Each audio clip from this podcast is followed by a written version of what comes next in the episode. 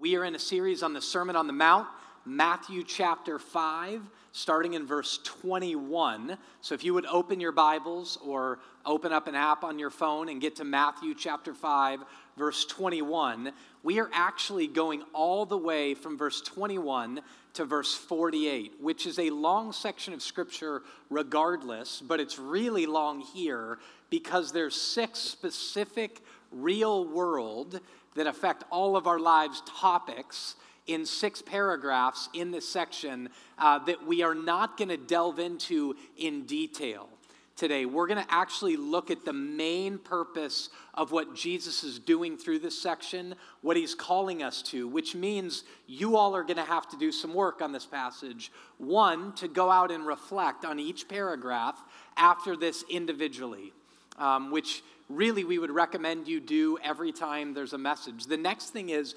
go uh, on our website to our blog or our Facebook page, and there's going to be a link to a series of resources regarding each one of these topics. Specifically, it'll drive you into, in regards to the marriage section, our views on divorce and remarriage, and some papers that you can read more detail on if you want.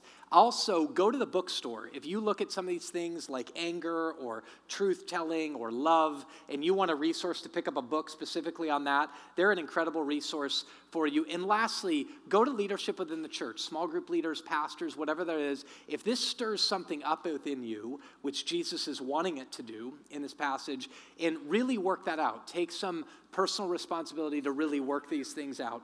But we are in Matthew chapter 5, verses 21 through 48, and I'm just going to read the first few verses of this. 521, Jesus says this You have heard it that it was said to those of old, You shall not murder, and whoever murders will be liable to judgment. But I say to you that everyone who is angry with his brother will be liable to judgment.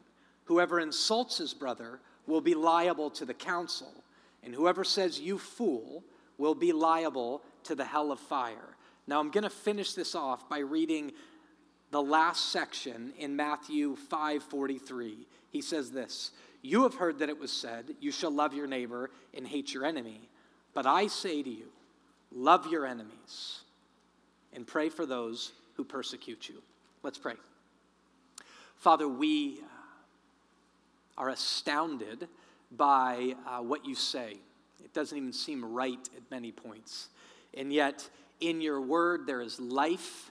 Uh, your word is meant to truly carve us up. It's sharper than any two edged sword, and it pierces us and judges our thoughts and intentions, the thoughts and intentions of our heart. And yet, God, it heals us. So I pray that you would be, bring your healing into our lives. God, where we resist you, God, take over. Where we need your compassion, display it to us. God, where we need to be redirected, redirect us. God, where we need to be launched out of our comfort and out of our fears, God, bring us in to your truth and your love. In Christ's name we pray. Amen. It's been said that Jesus was an enigma. Now, the first time I heard that phrase, I had to look up the word enigma. Like, what exactly does that mean? And it basically means this Jesus is puzzling, he's confusing at points. And that's where I'd say it's not just that Jesus was an enigma, but that he is an enigma. We read a section like Matthew 5 21 through 48, and we hear things like, it's not just about not murdering, but if you've been angry, you've committed murder already. We hear things like if somebody slaps you on the right cheek with the back of their hand, turn to them your left cheek. Love your enemies. Love your enemies? Like, what? Maybe pray. I know he says that, but love them? And it's kind of like, really? Does he really mean this? And what we intend to do oftentimes, for those of us who are Christians and say we want to live into the Bible, is we try to kind of create reinterpretations. Well, here's what he must mean. And we reinterpret in such a way that we can live it out or we can think we're living it out. That's very much the same thing that the religious leaders were doing in this time. And yet, Jesus moves in and he says to them, The law, the Bible, for them, the Torah, the law, actually, the way you're seeing it and interpreting it, is being misinterpreted and therefore misapplied. And he takes it deeper He redefines the law by going deeper. Then he wants to refocus them around the primary priority and then ultimately show them how they can live out what he's talking about. So it's redefinition, refocus, and what I'll call regeneration. But what Jesus is doing is going deeper to become quite disruptive. Now, I want you to see this. He isn't going deeper to become quite disruptive just for the Pharisees and the scribes and the hearers of this sermon right now. He's doing it for you. He's doing it for me. I mean, he's doing it for you to really disrupt us, for us to understand this. So let's get at this. Jesus, first and foremost, what we need to see in this is he is redefining the law. He is redefining what is typically religiously known. And he's showing them the real intent of the scripture. And here's the point he is showing them that the real interpretation, the real intent of the scripture is to get at the heart truthfully. The real point of the scriptures is to get at the heart of the matter and to get at humanity's hearts, your heart, truthfully. Now, how many of you have ever known a strong willed person? Raise your hand. You, some of you guys are not telling the truth. You can, you can participate. How many of you know a strong willed person? Okay, I'll, I'll, let me say this was stubborn. Let's use that word. Stubborn? Okay, everybody. Many of us know strong willed children, right? And children can be strong willed, and people write books about it because it's hard to live with those people. It's also hard to live with strong willed and stubborn adults. But strong willed kids are like these kind of kids that get in a car and you're driving in a van and they unlock their car seat. They get out and they just stand in the middle of a van like they're surfing as you're driving. And you go, ah, that's not safe. Get back in your seat. They don't do anything. And then you go, get in your seat. And they look back at you and go, I will never in my entire life get back in my seat. And you're like, oh, this is why Jesus talks about anger, right? Like, is this child? It's interesting. Right now, uh, PBS has reissued a new version of Mr. Robinson's Neighborhood. I don't know if you guys know that or not, um, but it's now in cartoon form, and it's called Daniel Tiger. And Daniel takes these old episodes of, I said Mr. Robinson's, Mr. Rogers' Neighborhood. Sorry, you guys are all like, I've never seen that one. Mr. Rogers' Neighborhood. So it literally starts, Daniel Tiger. It's a beautiful day in the neighborhood, a beautiful day in the neighborhood. And it's Daniel Tiger's neighborhood. But they take the old episodes and they're trying to teach children, the same way Mr. Rogers was, they're trying to teach them what's now called empathy. Now, if you go, what is empathy? Essentially, it's this how to be a good neighbor, which is essentially this love. Now, you watch these episodes and you realize how hard it is to actually love. For instance, Jesus here talks about anger. Daniel Tiger's Neighborhood has an episode on anger, and they teach you this song in this episode. It says, When you feel so mad that you're gonna roar, take a deep breath and count to four, and then they'll go one, two, three, four. Now, let me tell you, a lot of you guys need that. So memorize that song and apply that. But it's funny because science has actually proven that moments where you slow down and you're living emotionally up here, practical life and science both show you don't make good decisions when you're up here. You say things you wish you wouldn't say, you do really dumb things, and so, stopping and going, I'm so angry that you take a deep breath and you count to four, what it does is they'll say, it moves you from here to here when you're counting one, two, three, four. And all of a sudden now it's more rational. But what they're recognizing is that there's something inside of us that, let's just say this, is irrational. Something that doesn't contribute to our own good or the people around us good. So let's slow down try to minimize our emotions, what's ever boiling up in us, and then from there we can really work on something. But they're acknowledging that we've got issues like crazy that prevent us from being a good neighbor, prevent us from love. And Jesus says that's the heart.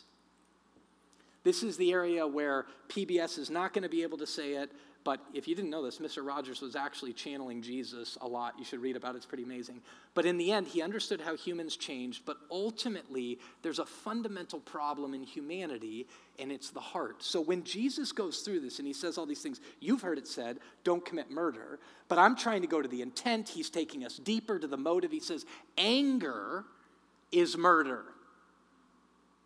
It's the root of murder. So therefore, it's murder. He isn't just saying it's kind of like murder. People don't murder people unless they're, they're angry. He's going, it's murder. Then he says, You've heard it said, don't commit adultery.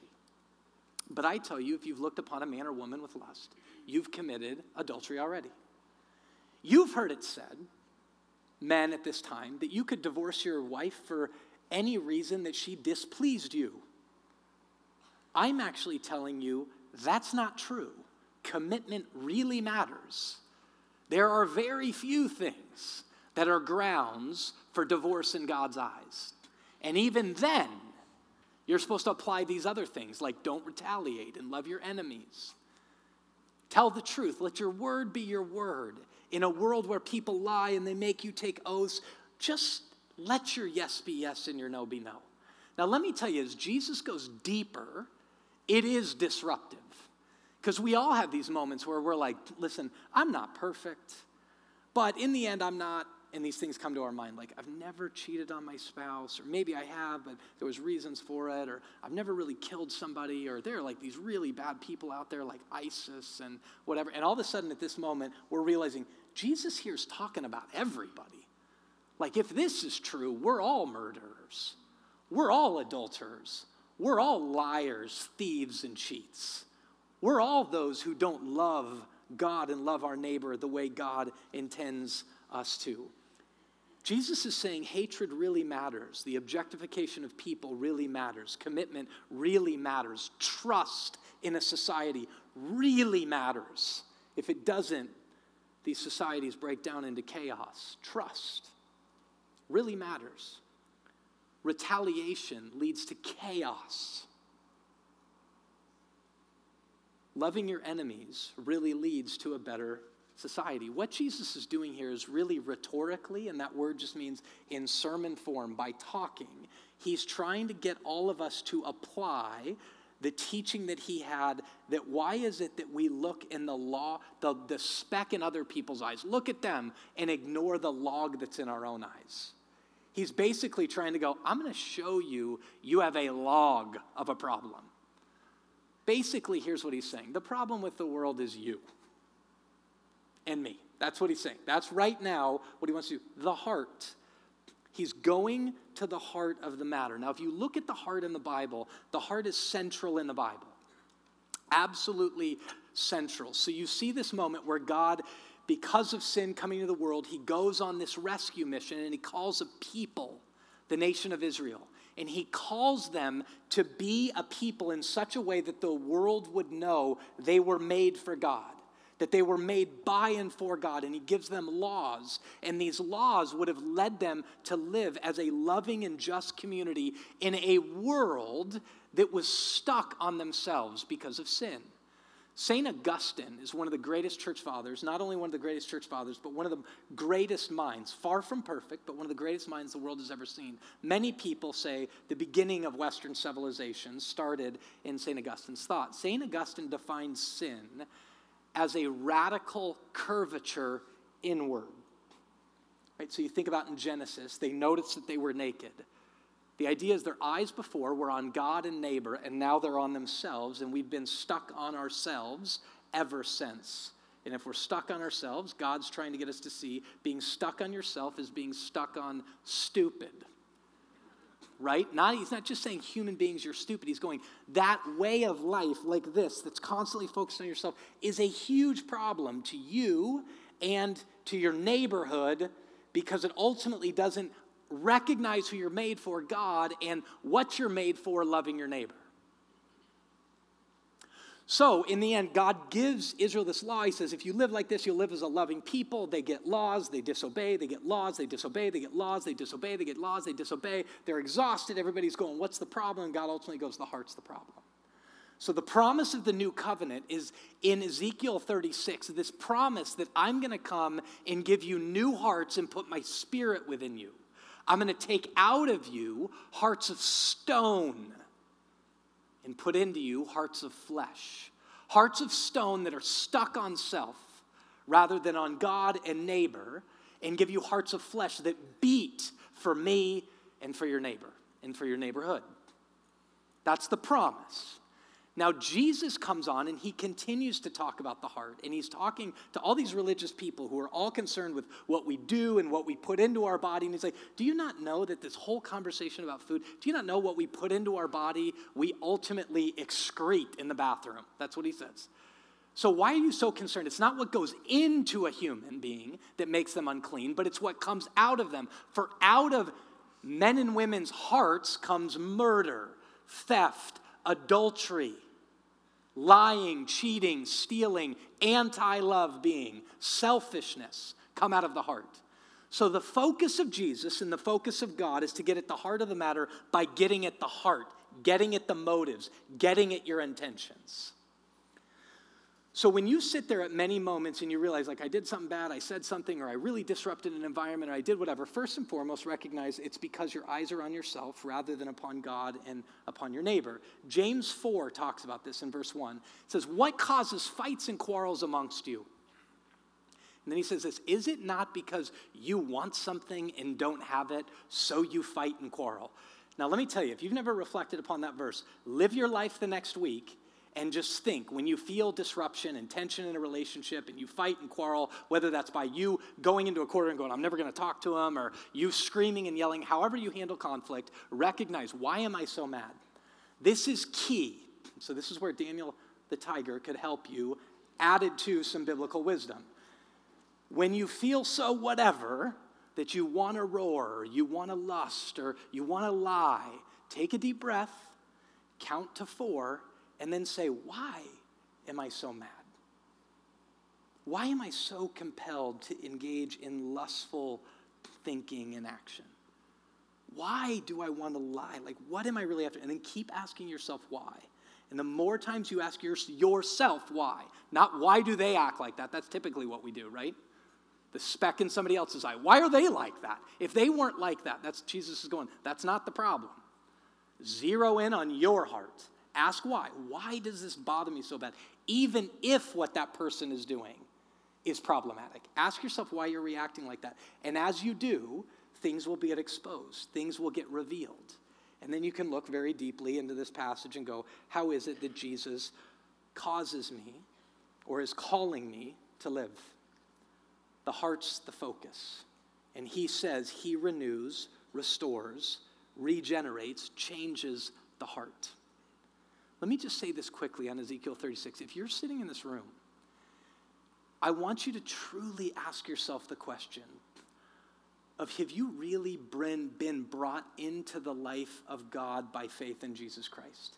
Have you really believed is the biblical word? If you're sitting there and you're going, I'm constantly up against myself, I'm constantly getting in my own way, I'm constantly making a problem, you've got to go, Lord, take over. And here's the thing we don't always know, like, did this experience happen for me? And even for those of us who have had the experience of believing in God and what we would call being born again, this challenge is we're always still up against something in our heart that God is constantly still transforming. Here's the point He changes your heart. He does. Go to Him. We're going to talk in more detail about that here in a minute of what it really means to look at this. Here's the next thing we got to see from this long section of Scripture. He redefines the law something deeper, redefines the point of the Scripture as wanting to transform us. It's a transformative endeavor, but now he refocuses us on what it's all about, on why this stuff matters, why anger's so bad, why lust is so bad. He refocuses on what it's all about, and he refocuses us on the priority of love. Now, listen to me the priority of love is the priority of relationships. The priority of relationships is the priority of people. Very simple statement. Tattoo it to your forehead, okay? People matter to God. I was kidding about the tattooing it on your forehead for any of you out there. People matter to God. People matter to God. That's why God is so ravished, obsessed with love. And do you want to know why people matter to God? Because 1 John 4 says God is love.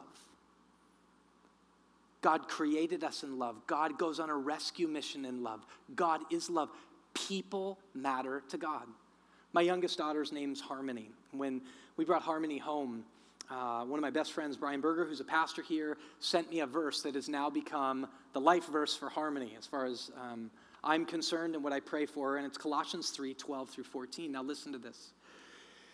Paul says this Put on then as God's chosen ones, holy and beloved. So he's saying, Put on, actively put on these things compassionate hearts, put on kindness, put on humility, put on meekness, put on patience Put on bearing with one another. Put on that if someone has a complaint against another, put on forgiveness. As the Lord has forgiven you, so you also must forgive. And then he says this, and above all, like those are all really, really important. Put them on, put them on, put them on. But above all, put on love, which binds everything, not some things, which binds everything together in perfect harmony. Why did Brian send me that verse? Her name's Harmony.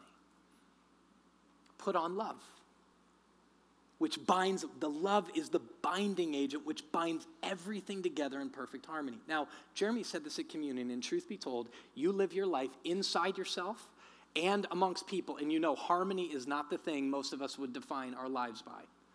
Like, am I integrated, harmonious as a human? Like, No. Does my family feel like it's just harmony, like everything's in sync? Like never? Right? Does my workplace feel harmonious? Does our church feel harmonious? Does this world feel harmonious? Like never? Above all these things, put on love, which binds everything together in perfect harmony. He's refocusing us on the priority of love because God cares about people intensely. So look at this. If you look at this and you go, anger, when he says, you've heard it said, don't commit murder, but I tell you, anger. And if you're angry in your heart, you need to deal with it. So if you're sitting in worship and you're raising your hands, he says, read this passage, this is what he's saying. You're raising your hands or you're about to take communion and you know you have something against somebody or somebody has something against you, drop the communion elements, put down your hands in worship, and go make it right because people matter to God.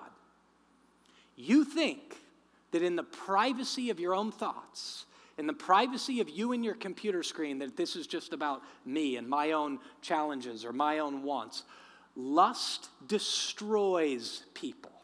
And people matter to God, and what you do in private will play itself out in public. God cares about people, therefore, God hates adultery.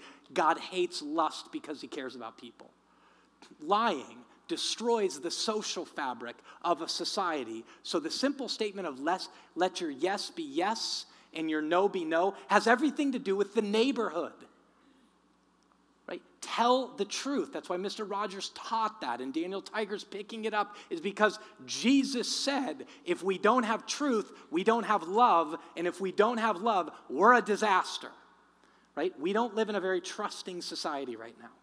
So, how do you begin to build trust? Right? When you get so angry when somebody's disrespected you, like even to the point, what if they've actually like backhanded you across the right side of the cheek? Do we build trust by boom, punching them in the nose? No, our world kind of does that. It doesn't work. So maybe just try to turn the other cheek. Take it upon yourself. Like, really? somebody tells you by law you have to go a mile with them, go the mile and then think to yourself, I wonder why they needed me so bad to go this mile rather than, I can't believe they're making me do this. And I'm counting steps all the way to a thousand. At a thousand, I'm dropping my stuff and going, legally, you can't make me go any further. Jesus says, go the extra mile. Why? Because it might build trust. And trust has to do with love. And people matter to God. Love your enemies. Really? That has to be the most insane section in this whole text, if not the whole Bible. You've heard it said, You shall love your neighbor and hate your enemy. But I say to you, love your enemies, pray for those who persecute you, so that you may be sons of your Father who's in heaven. He makes his sun rise on the evil and the good, He sends the rain on the just and the unjust. Why? Because people, whether evil or good, matter to God. He makes his sun rise on them, he makes his rain fall on them. For if you love those who love you, what reward do you have? Don't even the tax collectors do the same? If you greet only your brothers, what more are you doing than anybody else? Do not even the Gentiles do the same? Therefore, you must be perfect as your heavenly Father is perfect. What's he refocusing us on? He's refocusing us on the point of the Bible. And the point of the law to them, the Torah, was love. The Bible tells us this. If you go, oh, geez, love, that sounds kind of hallmarky. Let, let me just say this really quick. Biblical love, love defined by God, which is true love, is not hallmark love, it's costly love. That's what's so disruptive about what he's saying here in the whole section of this. It's not hallmark love, it's costly love, but the point of the Bible is love. Look at this. If you turn to Romans, the book of Romans, in chapter 13, there's this whole section, it starts and it says this Owe no one anything except to love each other. Owe no one anything except to love each other. For the one who loves another has fulfilled the law. Who's the person that's fulfilled the law? The one that's loved one another. For the commandments, you shall not commit adultery, you shall not murder, you shall not steal, you shall not covet, and any command are summed up in this word you shall love your neighbor as yourself and then it says this romans 13.10 love does no wrong to neighbor therefore love is fulfilling the law galatians verse 5.14 for the whole law is fulfilled in one word you shall love your neighbor as yourself folks i'm telling you god's intense about love God's obsessed with love because people matter to God. He is absolutely obsessed with it. When I was preparing for this, I read a story, came across a story um, that was written. Um, I was reading a commentary by a professor who had written, who a student of his had written this paper, this story. It's a story that he wrote on paper, hence a paper, so not an academic paper. But the story is called Mugged by Jesus. Just sit with that for a minute. Mugged by Jesus. This guy who wrote this story is named Jared, and he said this It was my first year. I was 18 years old studying fine arts at university. I went to get on a train one night, and I was contemplating all of this stuff I'd been reading from Martin Luther King Jr. nonviolent resistance, how much he talks about love, um, many of his lectures that are published in a book called Strength to Love. He said, I'm pondering all these things. I don't even know how long into my pondering, all of a sudden I see out of the corner of my eye this very large man that's in a black tracksuit. And he begins to get closer to me and closer to me. And he bumps up against me. And then he says, I hear these words, money. And he said, Those words kind of took me out of my pontificating about the world stupor. And he said, He sat there like, What? What? What are you talking about? He said, Give me your money. And he said, so immediately he grabs his wallet, which is like, that was the stupidest thing to do. But as he does this, he's reflecting back and he goes, this whole idea of fight or flight is true. Like at one moment, I'm like, I'm gonna run. But he said, then I recognize in my mind, I have all of my backpack on, I have all of my art gear. He's like, at best, it would be a waddle. And this guy was pretty big, pretty athletic looking, it wouldn't have worked. So flight wouldn't work. But then he said, I'm reflecting, and I'm just like, I'm five seven fight sure as heck isn't going to work either. Like, I could try to fight this guy, but it's not going to work. So he said he has his wallet in hand and he switches hands and he puts out his hand and he goes, I'm Jared. And he said, the guy goes, I'm James. And he goes, No, no, no, I'm Jared, not James. And he goes, No, I'm James. He's like, Oh, he said it was the weirdest exchange ever.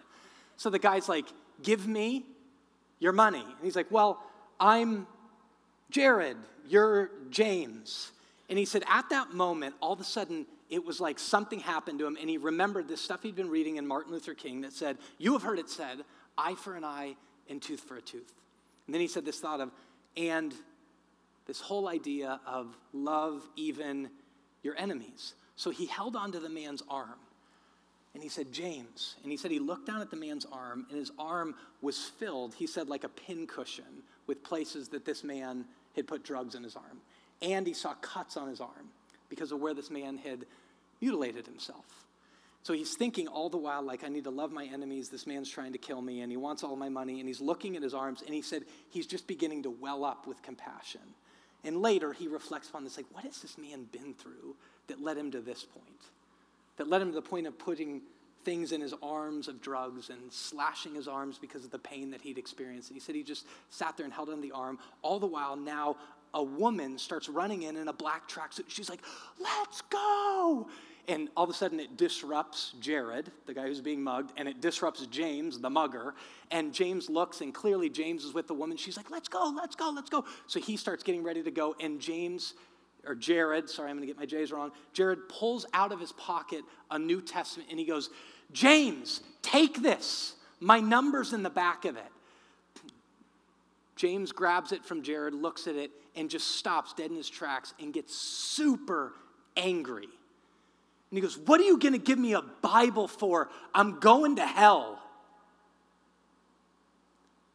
And Jared says, I didn't have time to give him some great theological answer. So all he said was, James, we're all going to hell. That's why we need Jesus. And he said, At that moment, James just starts weeping, crying.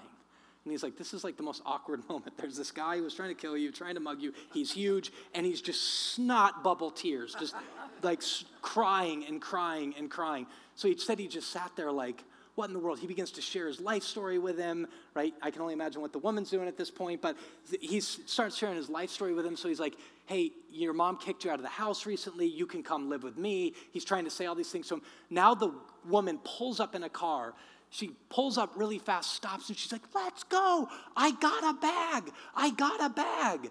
And so he turns to Jared like this, and he starts running, and he starts yelling at the girl as she's yelling, I got the bag. He's like, I got a Bible. I got a Bible. Jared then reflects this at the end of this whole paper. He says, James taught me that there is nothing that shows the world what God is like more clearly than when we love our enemies. Despite the reality that throughout the New Testament, the cross is not only how God saves it, which it is, but it is also the very shape of how we live to witness to that salvation. It's the very shape of how we're to live to witness to that salvation. I'm aware that enemy love still scandalizes many a fundamentalist and a liberal alike. For who actually wants a Savior who loves the enemies that we want to kill? Who actually wants to witness to the God whose love falls like rain on the just and the unjust alike? Who wants a God who longs to heal those who have hurt us so bad that God actually wants to heal those who have hurt us so bad to the point that they hurt no more? Who wants a Christ who comes to us in the pain that we so desperately want to run from. I read that and I'm reflecting on those questions and I go, God, everything within my flesh that's not of you wants to go, I don't want a God like that. But then, like a ton of bricks, God says, You have to have a God like that. And reminded me of Romans chapter 5. For and yet, while we were yet sinners, while we were his enemies, Christ died for us. You want to know why? Because people matter to God. Because you matter to God. Because humanity matters to God. If we sit at this moment and we go, how do we actually change? This is this word regeneration. If you don't know what that word means, it's literally if somebody's had like a spinal cord injury and the spinal cord begins to redevelop, right? Or nerves. You've had nerve damage and it takes so long, and nerves are a perfect example because they grow slowly but surely over time and regenerate after an injury. Sin, folks, is the greatest injury of all. It literally made us spiritually dead. God breathes life into us. And if you want to know, how do I actually live a life like this? He says very clearly, you've got to act like sons. Do you want to know how to love your enemies? Live like sons, live like daughters of God. The greatest promise of the gospel, hear this really clearly. The greatest promise of the gospel is not the forgiveness of your sin. That is a massive benefit of the gospel. Don't understand me. Christ died for our sins. But the essence and centrality of the gospel is that you and I become children of God, and children of God, so we are because of his grace. The greatest promise of the gospel is we get to fully, unhindered, experience the love of God the Father as his children. The greatest promise of the gospel is that we are brought into the very life of God. That the righteousness we experience is a righteousness because we're in the righteousness of God. We're in Him.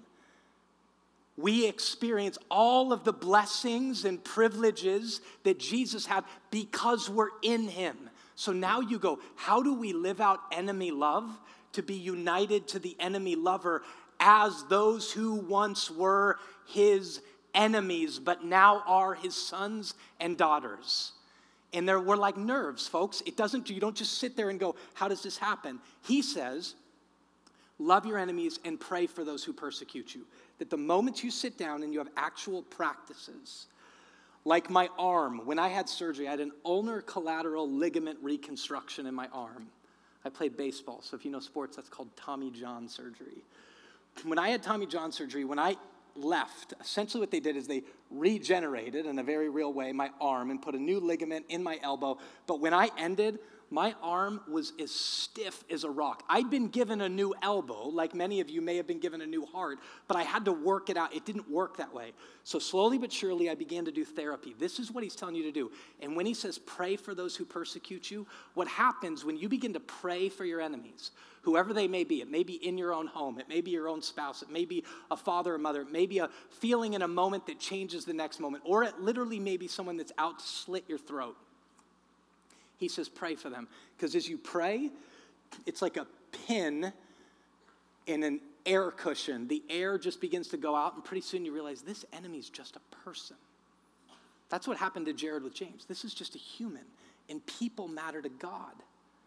This person has been hurt and they're doing hurtful things, but as we humanize them and love them through prayer and through tangible action, crazy things happen.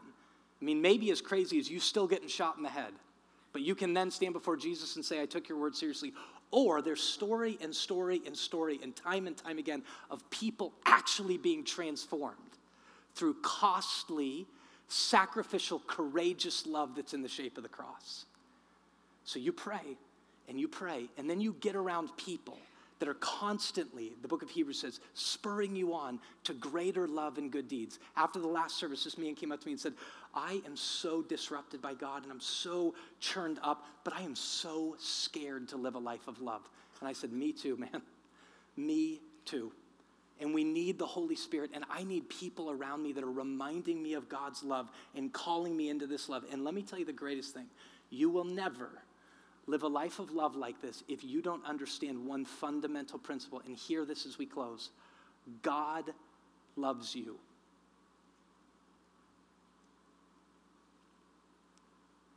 If there's one thing you repeat to yourself over and over today, tomorrow, the rest of this week, the rest of your life, God loves you and He's proved it. You go, oh, He could never love me. God loves you. Don't ever say that. His love triumphs over the worst of sinners. And it makes people, even who thought they were righteous at the end of their life, like Paul said, I am the chief among sinners, and Christ loved and gave his life for me. God loves you. It's in that power and in that union with Christ that we're called to love our neighbors as ourselves, even our enemies. Let's pray. Father, we love you and thank you for your grace and mercy. God, shower us with your love. You cause the rain to fall on the just and the unjust alike, and the raining, pouring, thundering love of Christ may it be showered upon us today. In Jesus' name we pray. Amen.